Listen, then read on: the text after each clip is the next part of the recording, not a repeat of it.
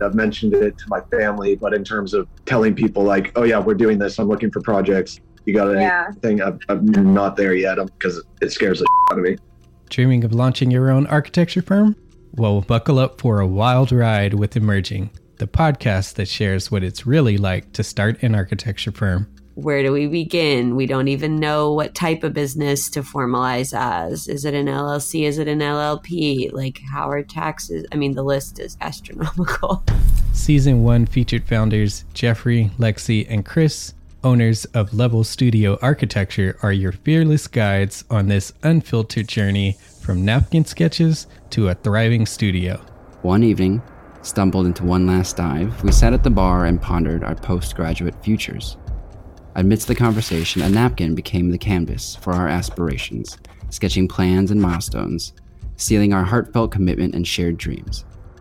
In drawing down dreams on a napkin collectively, that then you know in your head you've rooted like oh i'm connected to these people like long term the process of starting an architecture practice brims with excitement and challenges demanding meticulous planning flawless execution and unyielding resilience I kind of hate the term because it's so overly used, but I think everybody knows imposter syndrome. And I think it's it's so real to this day. I, I I don't know if it's with everybody, but with me, I'm always questioning like us, can we do this? Are we ready to do this? Are we prepared? Can we do it? Did we just decide a name? we did it, guys. Oh my One that God. came out of nowhere. Woo! It came out of nowhere. I liked it. I saw it. Ready to turn your aspirations into reality? Follow the link in the show notes to subscribe to Emerging and chart your own path to architectural success.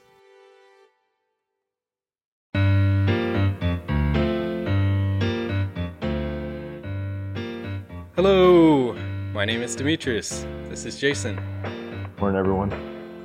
And you are listening to Spaces Podcast Express. Thank you for coming back, everybody.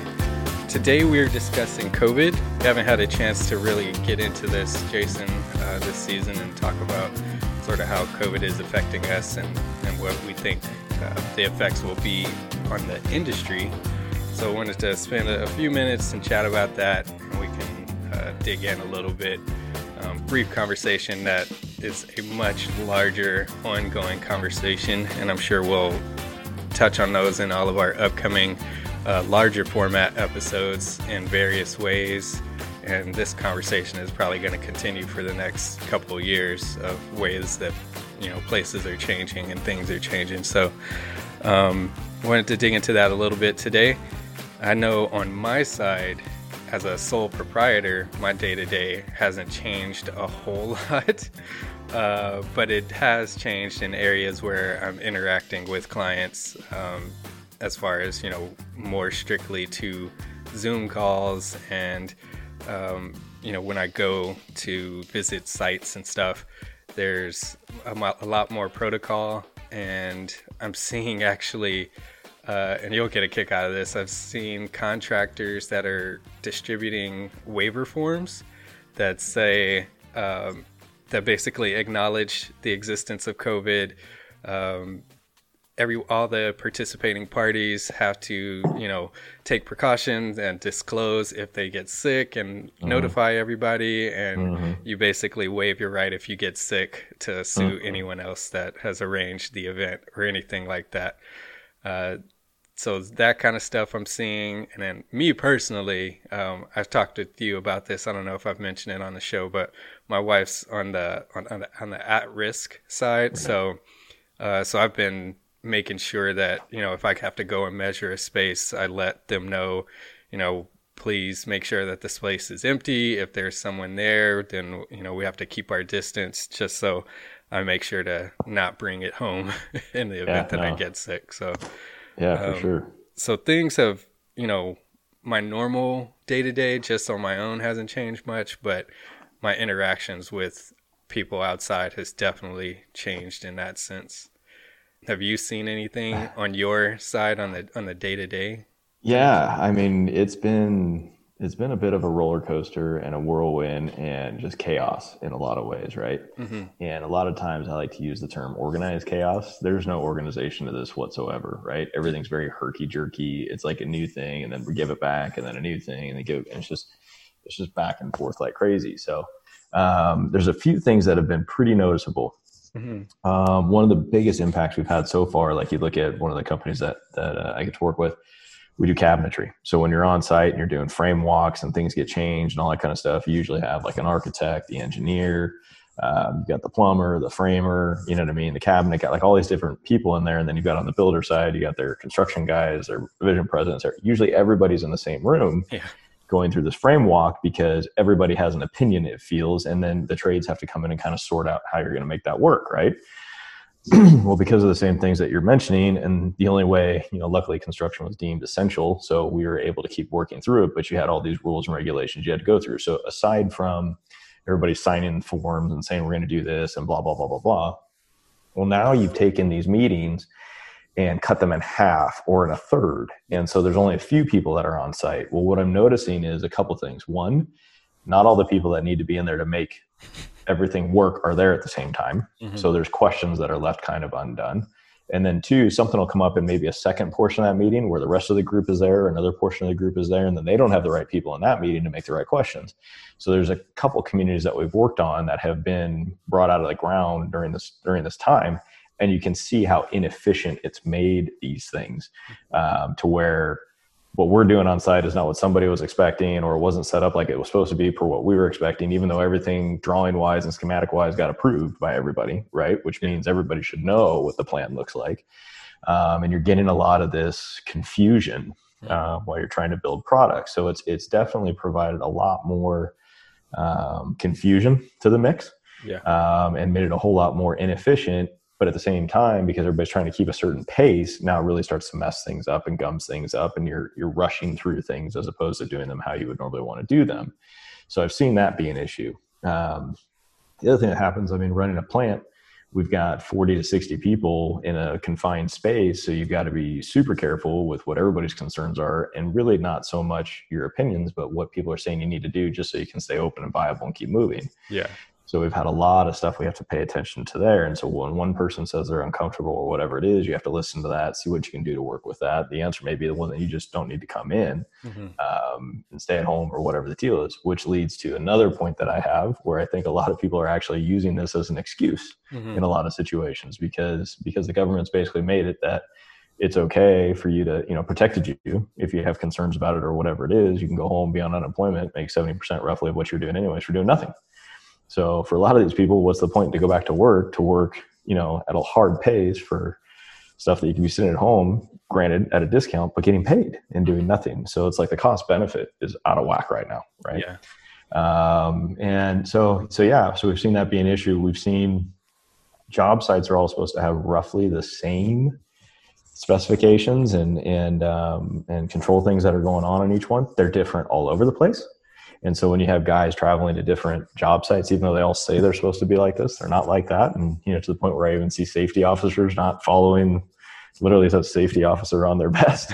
They don't have a mask on. They don't you know what i mean? All these other kind of things. And you're just like okay Yeah. um, so it's it's a difficult thing to work with your guys, and then if we get caught doing it, you know, I've got to knock on the guys. So you were supposed to do this, and they're looking at you like, well, he's not even doing it. It's like, okay, well, now we're going to go back to the five year old conversation. If everybody's jumping off a cliff, would you do it too? You know what I mean? Um, so it's causing a lot more managerial strength. Mhm. Um, and in, in a chaotic environment that you literally have to make decisions on the fly, but then try to coalesce it all and, and try to come up with a proper procedure for that. So, I mean, even going back to our plant, we're talking about doing face masks again. It's not mandatory. But the other thing it brings up, we the guys have to wear goggles. You know what I mean? You wear glasses, so I'm sure you put on a mask before and fogged up everything. So now it's like now I've got guys operating on saws that might have foggy goggles plus sawdust and everything else. And it's like like time out. Like you know what I mean? Yeah. So there's a lot of different things we're dealing with. It's adding a lot of complexity, you know, and, and I kind of laugh because my, you know, as you know, my wife has a dance studio and they've done a wonderful job trying to continue moving that forward. But you have a lot of people that are hesitant to come be around other people. Mhm.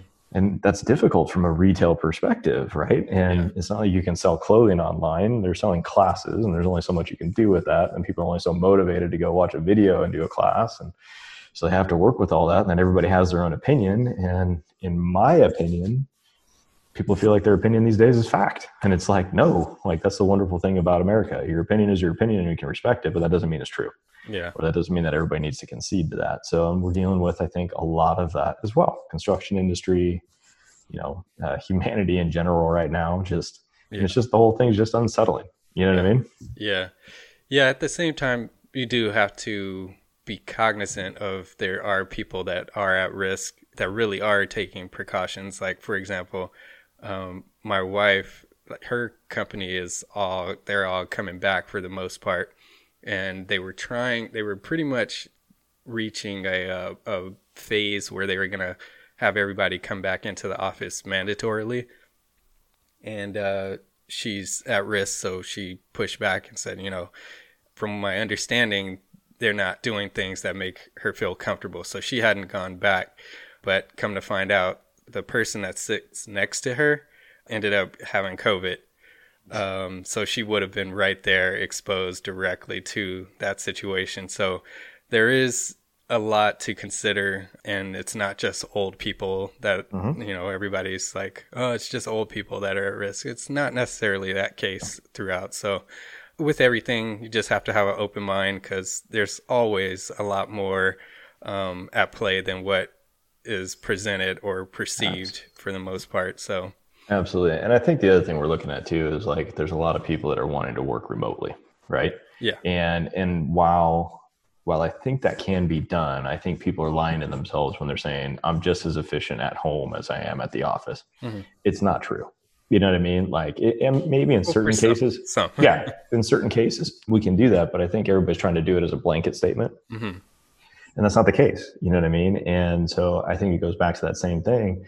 You take each case like case by case scenario right now because that's what you have to do. Your wife being one she's at risk. That makes sense. Just because somebody's in here like let's say me who's a decently healthy individual yeah. and she's like i'm not comfortable. Yeah. okay but there's nothing that says you shouldn't be comfortable. There's nothing that says that you're at, at risk or anything of that nature. It's just a general feeling you have. And i think we need to take that into consideration be like okay but at some point you're going to need to make a choice. I don't have to employ you just because you're uncomfortable Yeah. you know what i mean? And you don't have any medical condition telling me the opposite that the government actually protects. Mhm. so whereas a lot of people are just using that as well as a situation to stay at home and make it easier or whatever else. Luckily we don't have many of those people at all where, where we're at. Mhm. um, just the opposite actually. But you know i see that in a lot of places and it's like look guys like this is this is business at some point. This is the world that we live in and people are paying you because they need you to get your work done. And if you can do it great. If you can't do it that's why people become unemployed. You know what i mean? Those types of things. So um, i just think it's interesting because along with this whole pandemic scenario you've got a lot of people that are on the feely side of what about me? And it's like well it can't all be about us individually. It has to be about the greater good and the greater whole. Um, and so i think it's the hard of the hard part is trying to find that balance. Yeah. And, and none, of, none of us really know how to do that yet. You know what i mean because again going back to what i was saying it keeps changing yeah every day you know it's like you can't get stable ground because nothing's stable yeah And some, I mean, like you guys, you have to be, for the most part, have to be in in the shop. Um, there's no working from home in your situation Mm-mm. for the most Mm-mm. part. But some jobs, you when you go to the office, you don't talk to anybody the entire day. So what's the point? you can do that same job at home, and so for some people, you're much more efficient at home. You don't have your coworkers coming to chit chat with you, and you can knock out a full days of work in four hours, and then be able to take care of the kids, run errands or whatever. Um, and I think, and this is a bigger conversation that I want to that we can table, but I think the future is going to be more working from home for a lot of these sort of office jobs. But well i think this situation has shown you that that's possible yeah, there's a lot of and that's a good point that you share like we've got teams here at our companies that like a lot of the ones that i work with are operations based and everything else. It's like well you can't do those ones from home. So they've been operating at a certain percentage back here more so than let's say accounting. Yeah, you know what i mean? Who doesn't really have to physically handle different things and whatnot. So um, i think there's situational based deals. Um, kind of like you know a bunch of installers can't exactly say like i don't want to go to the job site. I can do my job from home. Well that's i mean it's extreme but that's not going to happen Yeah. Um, so I think there's parts of it where it's going to be. I think the other part you might have been leading into it, the landscape of what like property and things like that are going to look like.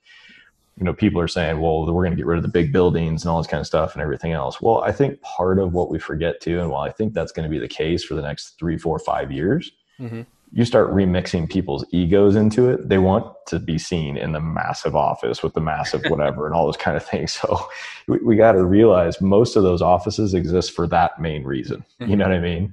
Um, so I don't think it's just going to be the landscape is forever changed. I think it's going to be a lot of things. I think it's going to knock that into a different feeling, but then people are going to go back to like, we haven't had a problem forever and I want the big office and I want to go away from here and I want to do that. So it's going to become almost like another cyclical thing. That's interesting that you mentioned that because for the most part, that trend has already started to change, and it's not really about look at me, look at me in the sense of how much money I make. I'm on my ivory tower that it was in the mm. uh, 30s all the way up through the 80s.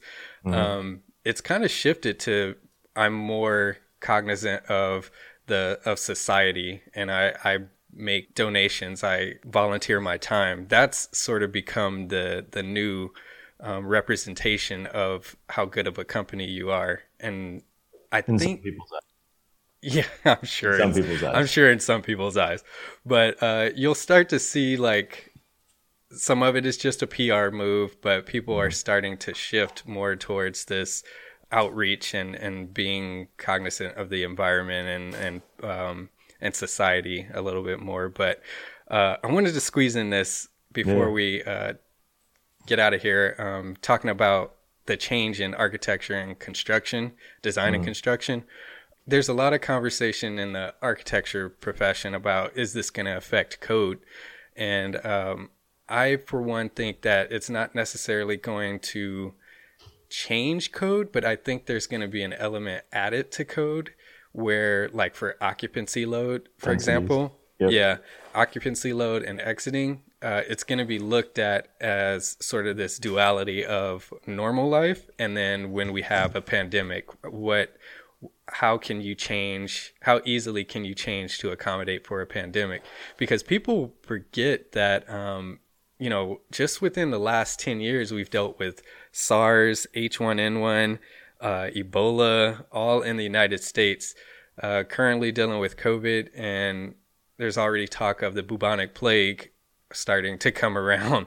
So um, I, I don't think it's going to necessarily change things because it's not you know normal day to day. We don't have to deal. We won't have to deal with it every single day forever. But I think we're going to have to be able to accommodate um, those changes when it does arise. So that'll be interesting. And and one thing I wanted to mention is that the AIA put out a uh, reoccupancy uh, assessment tool to help businesses and, and building occupants sort of transition uh, as they're reoccupying their spaces. Uh, don't have time to get through that today, but just to note that you can check that out, and we'll try and add a link in our show notes to check that out. But uh, to squeeze in any last comment, any thoughts on as far as construction or design changing? Yeah, I think what you're saying, like almost look at it like another emergency exit scenario, right? Mm-hmm. So you look at entrance and egress, and I don't know the proper terms for you, but as far as like when an emergency happens, how many people can get out of what doors and all that kind of stuff, and whatever, if there's a fire, an earthquake, or whatever it is. Yeah. Um, so I would imagine there's probably going to be some element of that as well. So I, I agree with you. Um, the other conversation that has come into play is the idea of moving from urban density Mm-hmm. You know what I mean? Like um, three, four stories, you know, podium build, whatever, to everybody wanted to go to the outskirts and the single family. Mm-hmm. Um, so I guess that's a question that we'll have to see what develops. I still have a feeling people are more into convenience as opposed to concerns about a pandemic hitting every several years. Yeah. Um, so I don't see that going away. Plus, you're looking also at a cost factor as well too. Mm-hmm. Um, and, and that's kind of why I go back to the same thing with the commercial building stuff. Look, real estate is the number one way to build wealth. God's not making any more land that we've seen, and I don't know how long. So the more of that that you own and that people own, the more wealth you generally have. So I think you're still going to see, you know, the big buildings and everything else to try and get rents out of as much land as you possibly can because it generally really does boil down to money. Mm-hmm. And even though there are a lot of companies that are great at PR and everything else, I still think you know it's the bottom line that drives everybody. So it'd be good to see a blend of the two. We Yeah. just don't know what that looks like yet, but I guess time will tell. Yeah. And then just to mention, uh, with that sort of sprawl back out into suburbia, uh, leaving the, the urban environment, working from home makes that possible. So there's a potential that that could end up being, you know, work from home and you live out in super far boonies and Yep. uh, you work remotely. So a lot of interesting things that are going to be changing, and we're going to continue this conversation, uh, you know, over the next couple of years. But For sure. for for now, thank you, Jason, for joining me again thanks, today uh, to chat about this stuff. And other than that, we will talk to you on Thursday, and we do have an episode coming out on Wednesday as well. So listen for that. Thanks.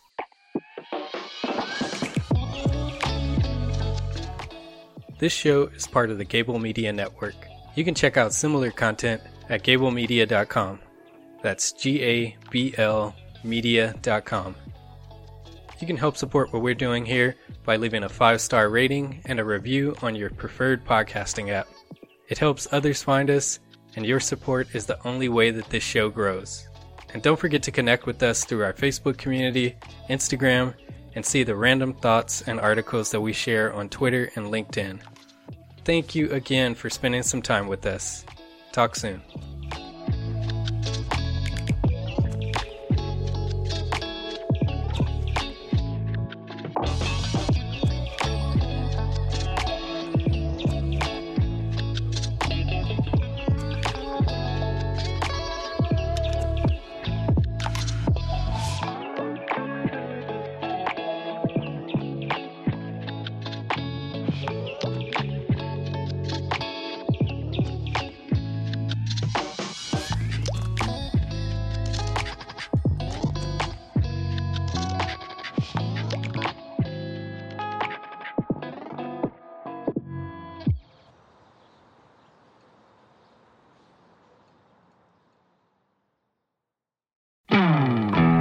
Hey, architecture firm owners and emerging leaders.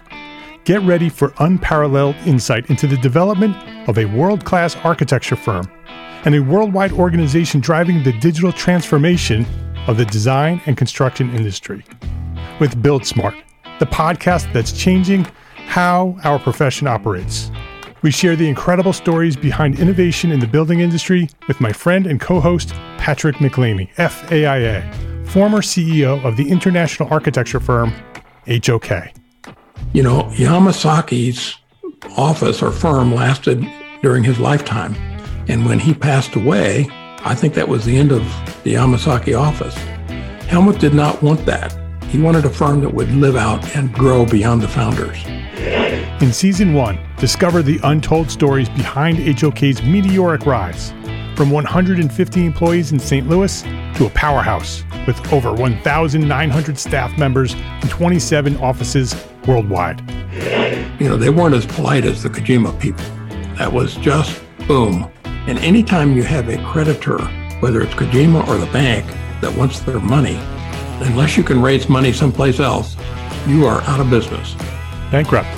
bankrupt. And hold on tight for season two, where Patrick takes us on a new adventure as chairman of Building Smart International, shaping the future of digital transformation in the design, construction, and operation of built assets. Ian Howell, Ken Harold, and I, Ken was my technical representative from HOK. The three of us took a tour of Europe of five cities in five days. Very busy time. Simply follow the link in the show notes to subscribe to Build Smart now and uncover lessons that will transform you and your architecture firm.